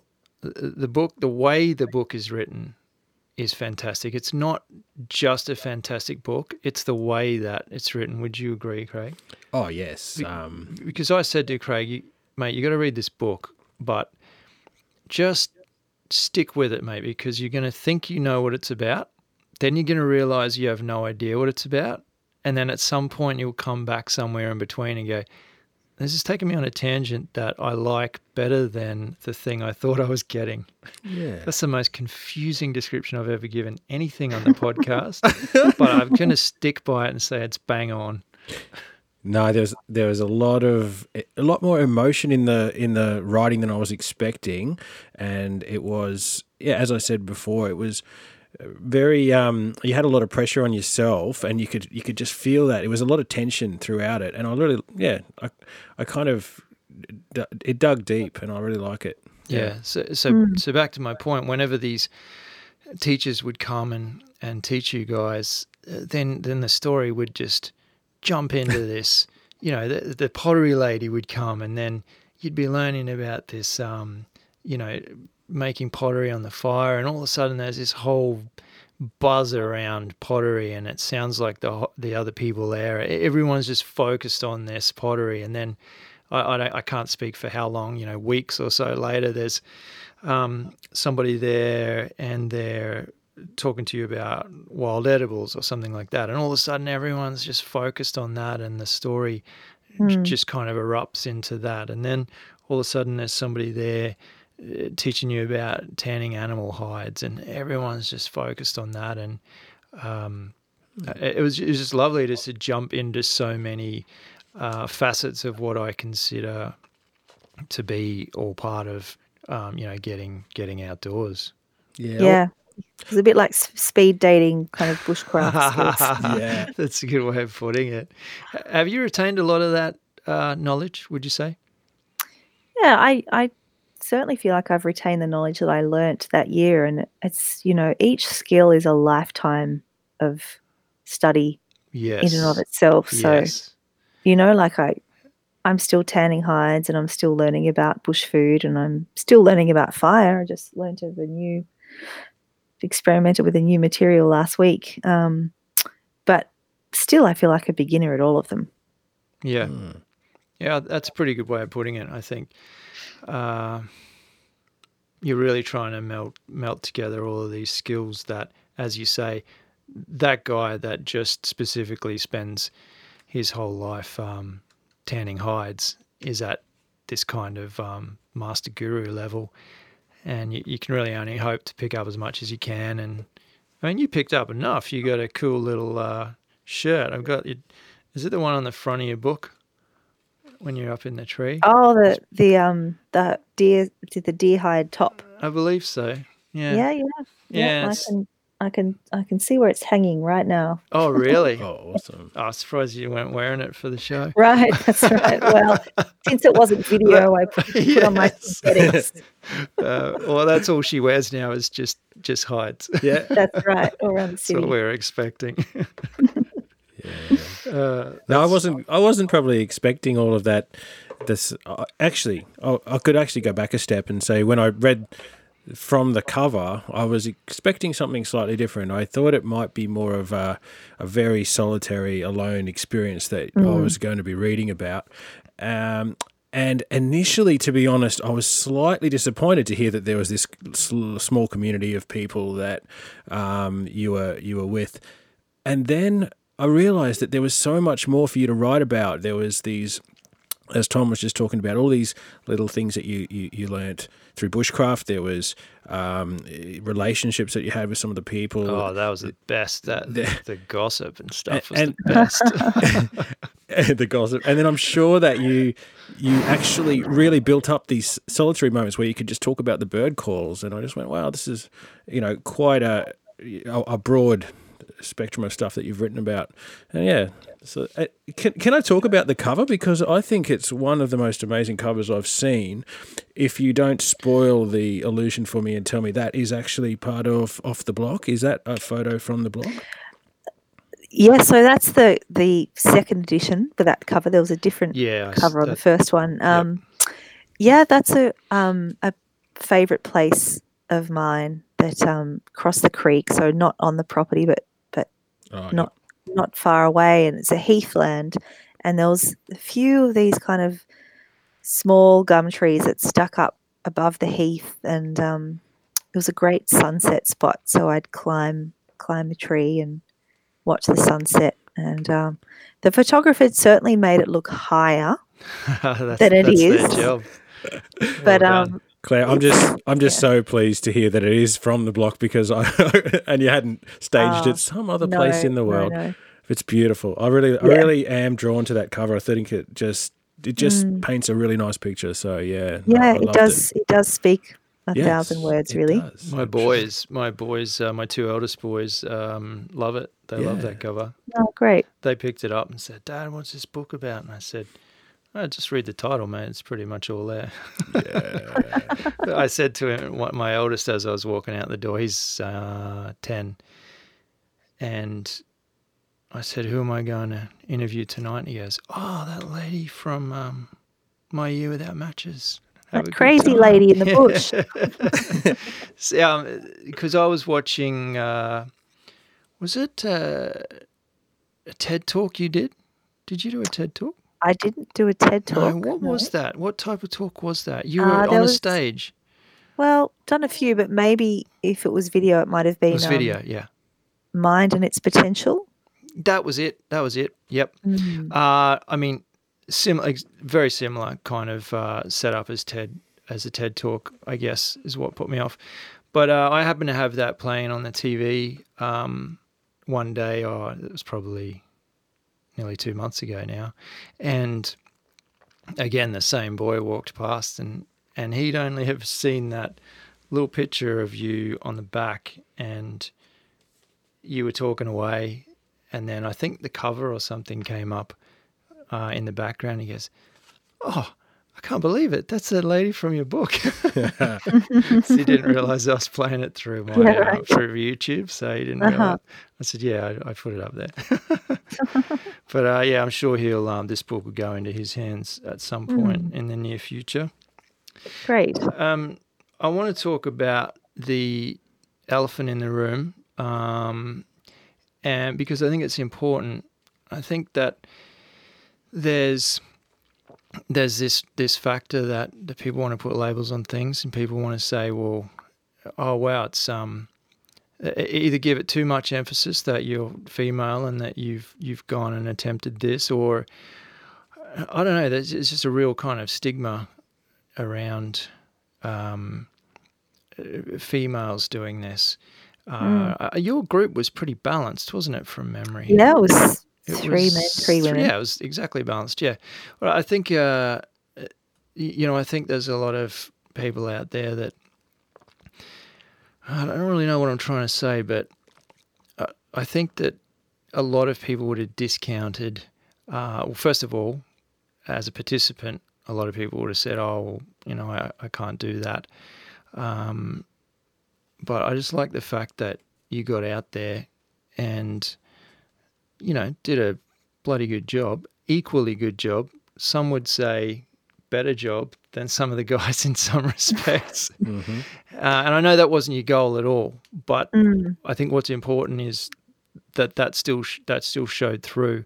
And you know, we're pretty big advocates for um, uh, you know women getting out there and, and showing guys how it's done in the outdoors. Um, we've had some fantastic uh, female guests on the podcast before, and all of them are you know badasses that that get out there and do stuff that we kind of wish we could do. But right, I mean, at, at any point does that does that come up in conversation or is that something you're conscious about or are you just on your journey and you're just doing what you do and you don't well it's care? funny when you said elephant in the room i'm thinking what's the elephant i had no idea what you were going to say i was thinking oh maybe we're going to talk about fire or something um, yeah look it hasn't i guess because it's you know it's not an experience like i'm hiking up everest or something it's got less of a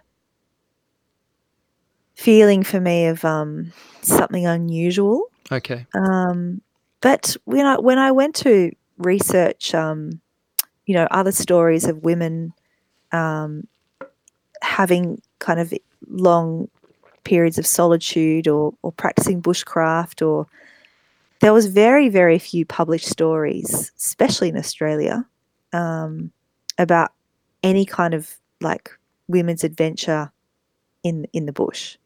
Mm-hmm. Um, really, very few.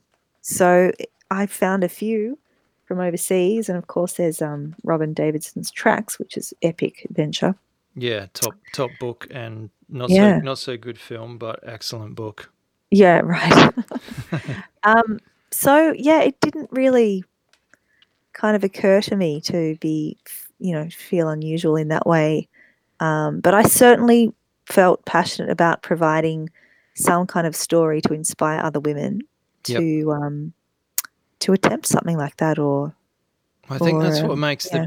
the I think that's what makes it so much better is at no point through the book did I feel like you were out there flying this flag. The way you wrote the book, the way you're honest about everything, uh, which uh, it, it, I think it works better. I mean, you've worked on campaigns, right? That was your mm. job. Mm. I, have worked in advertising for the last um, 10 years or so.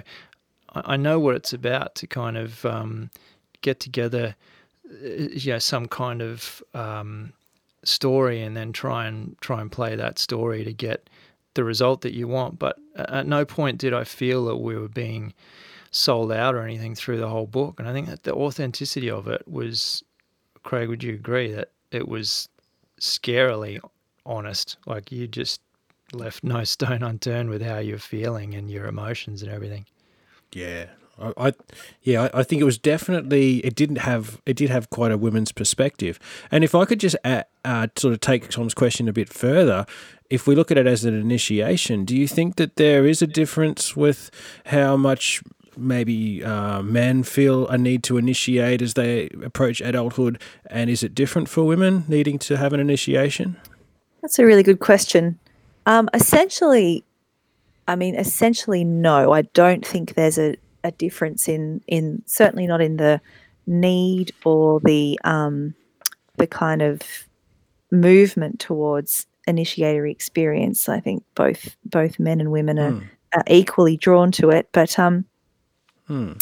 yeah, perhaps perhaps there are some some different ways that yeah. men and women are drawn to initiation. I'm sure you were um, reading some books while you're out there of some amazing women who've done some. Uh, but I think looking back in history, it was mostly men who went through some brutal initiations to become, uh, you know, to reach their. At, yeah. least, at least that was more documented. Yeah. I guess. Well, I guess that's, so. Yeah. That's right. I mean, there was definitely.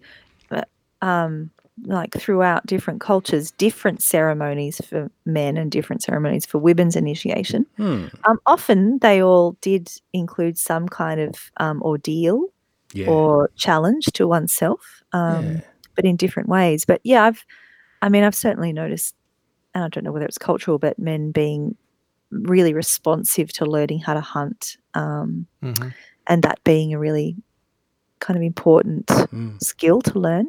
I was really lucky. I went to a, a school where in year 10, um, uh, our home class. There was four class, four sports classes in the school. So our class went for four weeks um, away from our parents in a Mm. yeah into a, a retreat, which was in the bush, and we would do some survival and some hiking and uh, climbing and all sorts of stuff and and and in some ways I guess that was an initiation as the school would put it to us but Mm. um, yeah I, I I really dig that we've had this chat to you tonight about how this was an initiation for you and I think it definitely was that that's how you looked at it as you went in and um, yeah I think we all need to consider how we've initiated adulthood um, I, it, it almost doesn't exist anymore in our culture, at least. I think, unless you say it's everyone going out and and getting rotten drunk and falling over and and not remembering the night. If you class that as some kind of initiation, which you know I, I certainly don't. well, where, where is it where what, is what, it yeah, what else is Well, there? I think uh, you know. I think that that what that speaks to is um, the awkward attempts that that young people try and initiate themselves because they feel something.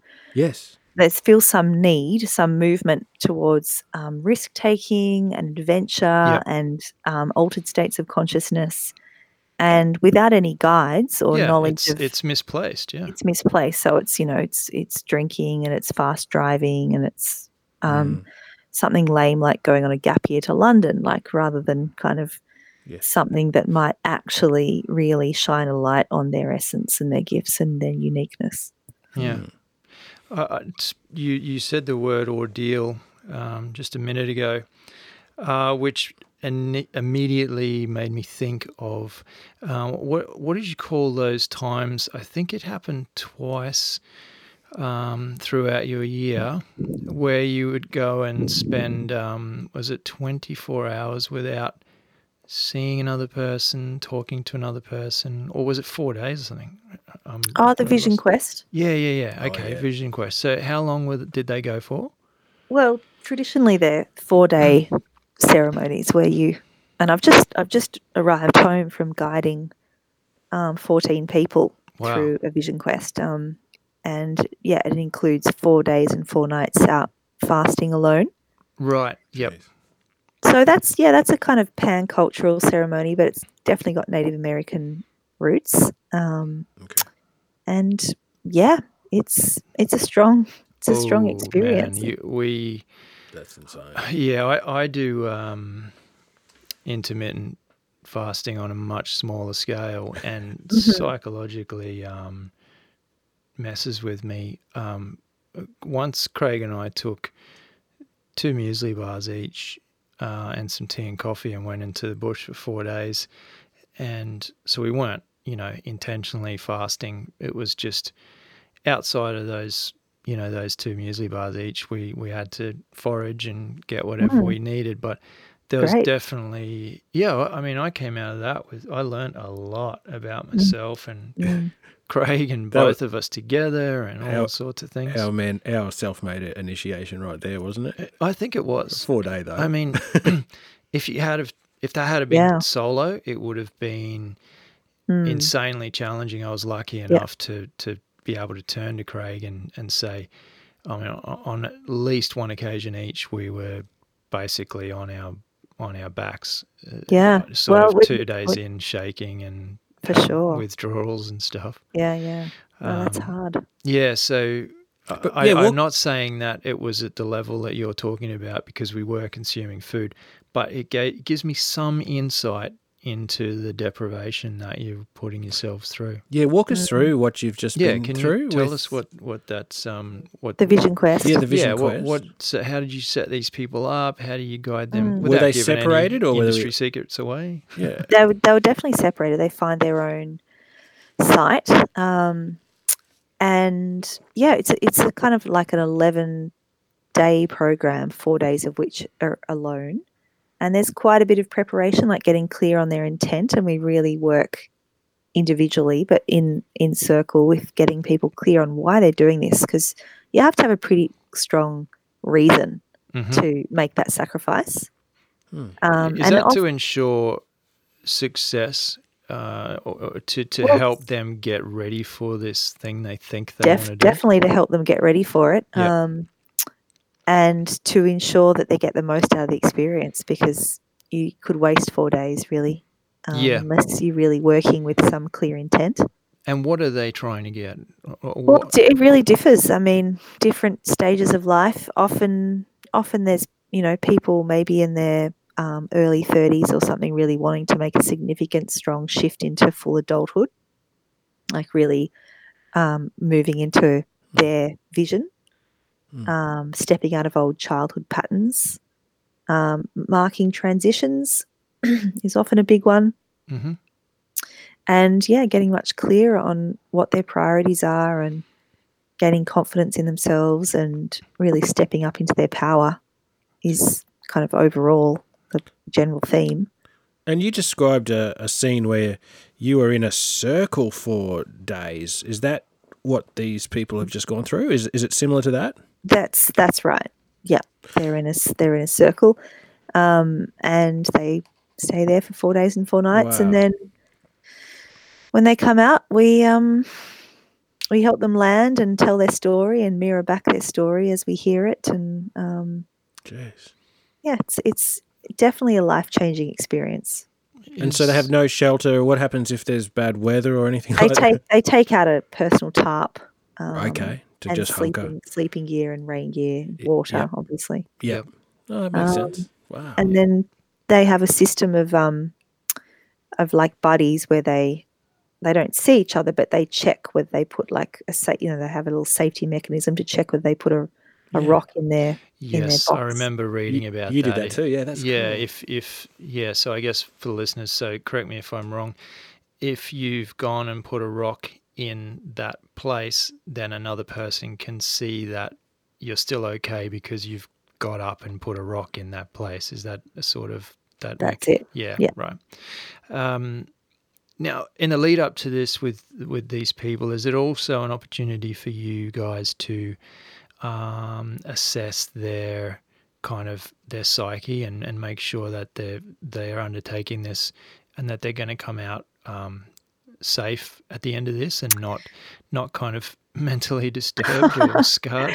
yeah i mean we have a we have a you know screening process before before people arrive so no one no one should be arriving who's not suitable to, right. Yeah. Okay. to take the program You've already gone through that. Yeah. Awesome.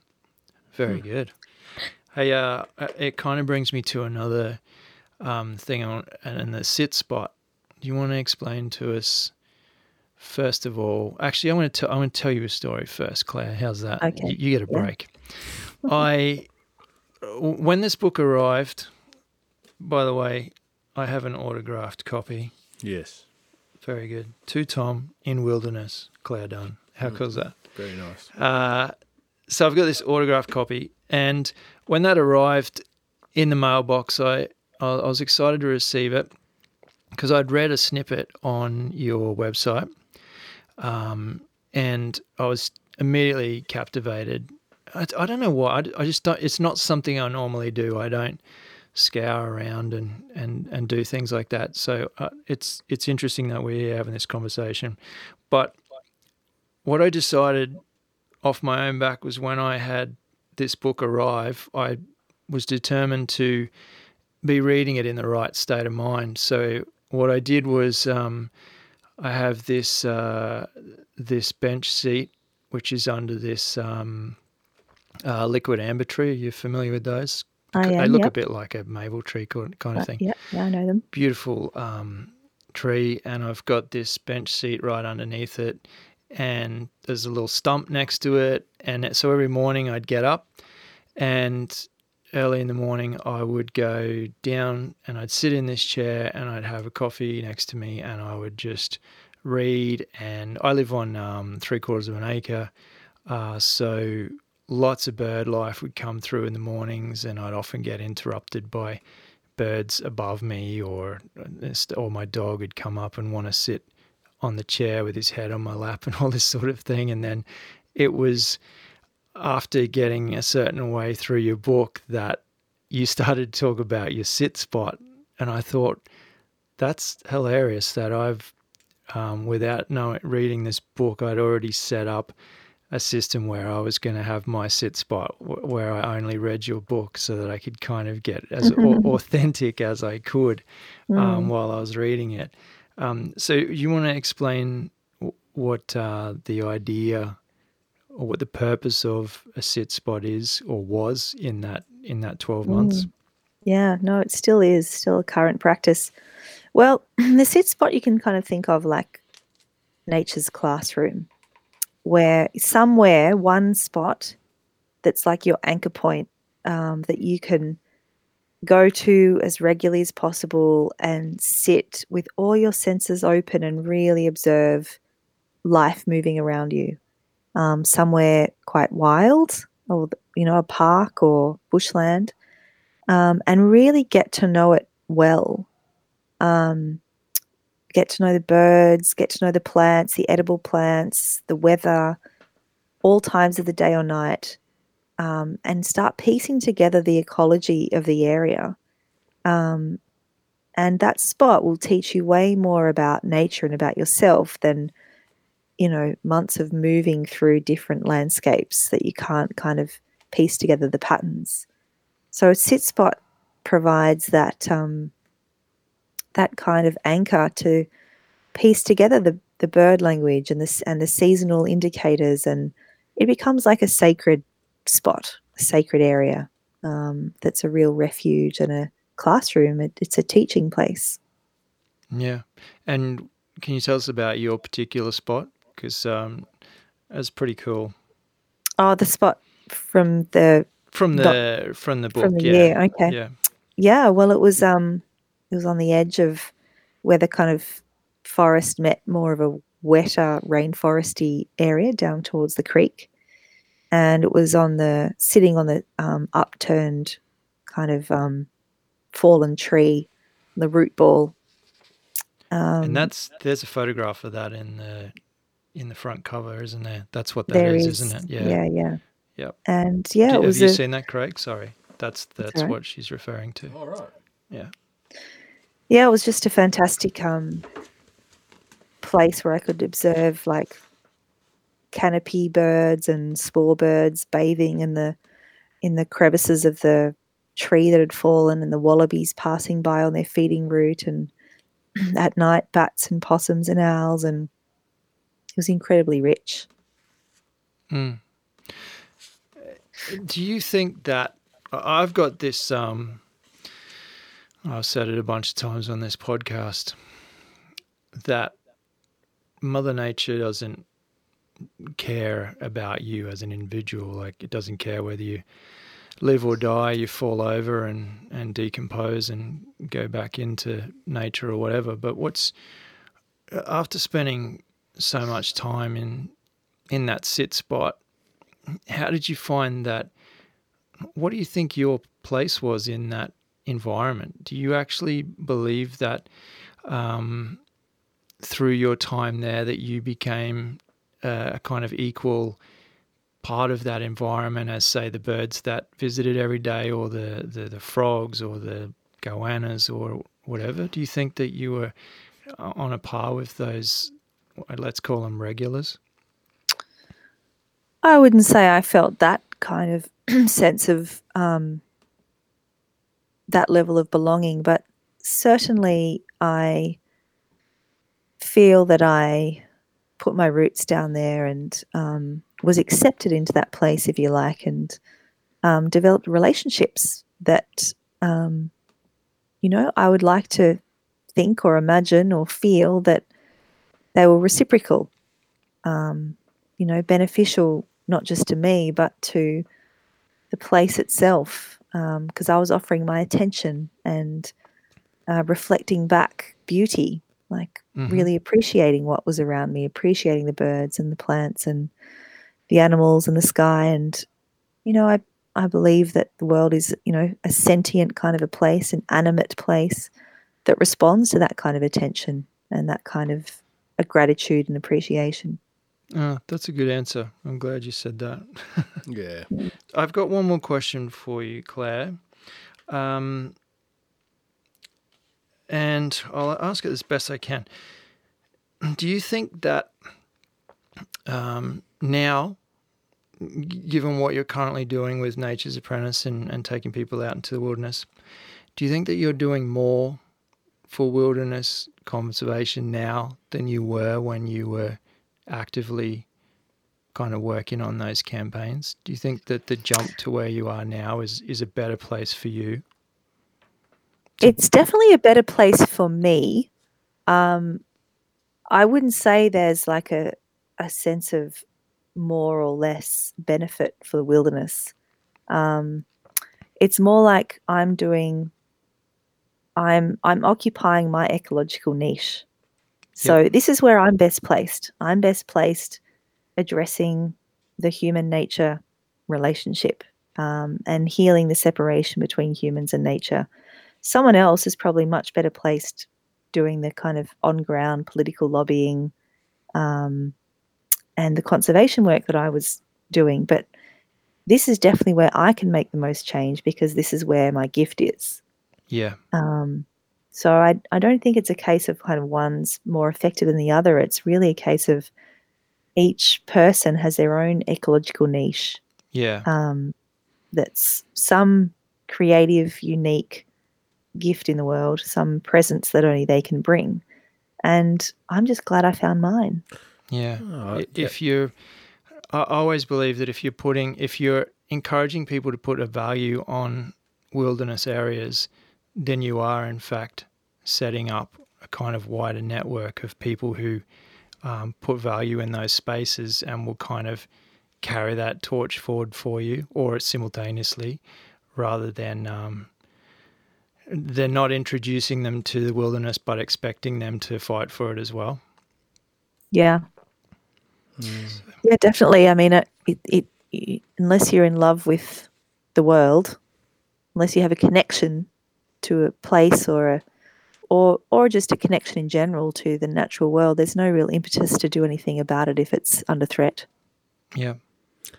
Yes. Well, I, I absolutely love what you've been doing, Claire, and I I have a special place out the back of mine that is uh, a bit of bushland, and although mm. although there's a fair few mosquitoes, I am am claiming it as a special place now, and I'm I'm taking heed of, of some of your your your work. So Great. Thank well, it's been you. a pleasure to chat to you both. Yeah, it's been fantastic. Thanks so much for your time. I, I know that you you've had a big week and that you're um, worn out, so we're gonna we'll let you go there. But um, we'll put all of the the details uh, in the show notes on our website, so people can okay. find Nature's Apprentice. They can um, buy your book.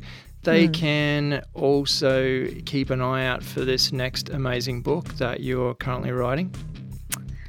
Yeah, yep. Hopefully, not too far off. Very good. And I hope that means that um, we could potentially talk to you uh, in 2020 and uh, maybe have a chat about that and, and that That'd be direction. fun. Yeah, fantastic. Yeah, great. thanks, thanks so much, much, Claire. If you're listening to this podcast on iTunes, we'd really appreciate your ratings and comments if you can spare the time. If you'd like to know more about Hike or Die TV, and keep track of our adventures around Australia, make sure you drop by hikeordie.com. That's where you'll find all the information you'll need to follow us on YouTube, Facebook, Twitter, Instagram, or Pinterest. As always, we appreciate your support. Thanks for listening.